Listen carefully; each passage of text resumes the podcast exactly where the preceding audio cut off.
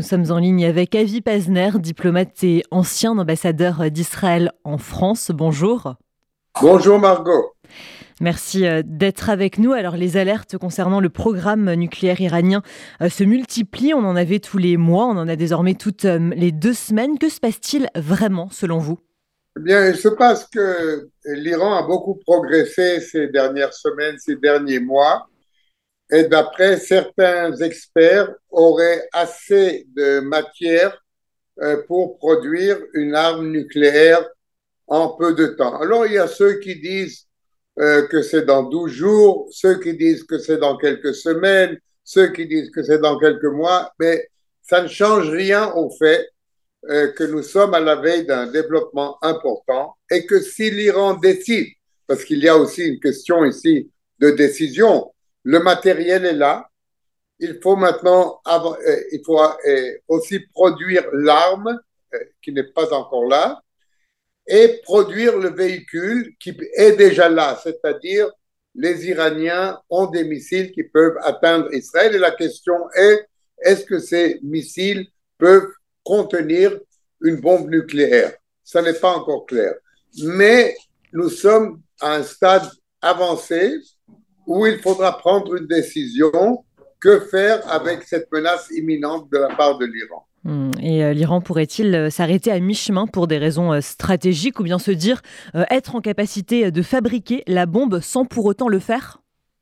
C'est possible, et je n'exclus rien. D'ailleurs, ils auraient pu, il y a déjà des années, enrichir plus d'uranium et ils ne l'ont pas fait. Et je crois que si vraiment il y a une vraie menace de la part non seulement d'Israël, mais de la part d'Israël et de ses alliés, spécialement les États-Unis, que s'ils continuent leur course vers l'armement nucléaire, il pourrait y avoir une intervention militaire. Je crois que ça leur donnerait matière à réflexion. Et je pense aussi que si vous considérez cette offensive de charme iranien, cette offensive diplomatique iranienne, envers l'Arabie Saoudite, envers les Émirats, même envers l'Égypte, c'est peut-être lié au fait qu'ils se préparent au moins à des pressions diplomatiques de la part des États-Unis, des pays européens, et qu'ils veulent peut-être neutraliser l'inquiétude de leurs voisins arabes. Et quelle est la marge de manœuvre des Israéliens ? Comment peuvent-ils continuer à agir contre ce programme ? Eh bien, Margot, nous avons beaucoup d'options lesquelles nous pouvons utiliser. Il y a toujours l'option militaire. Israël est capable de frapper l'Iran, bien sûr. Cela aurait un coût élevé. Israël peut essayer d'engager les États-Unis et peut-être d'autres pays à agir avec lui.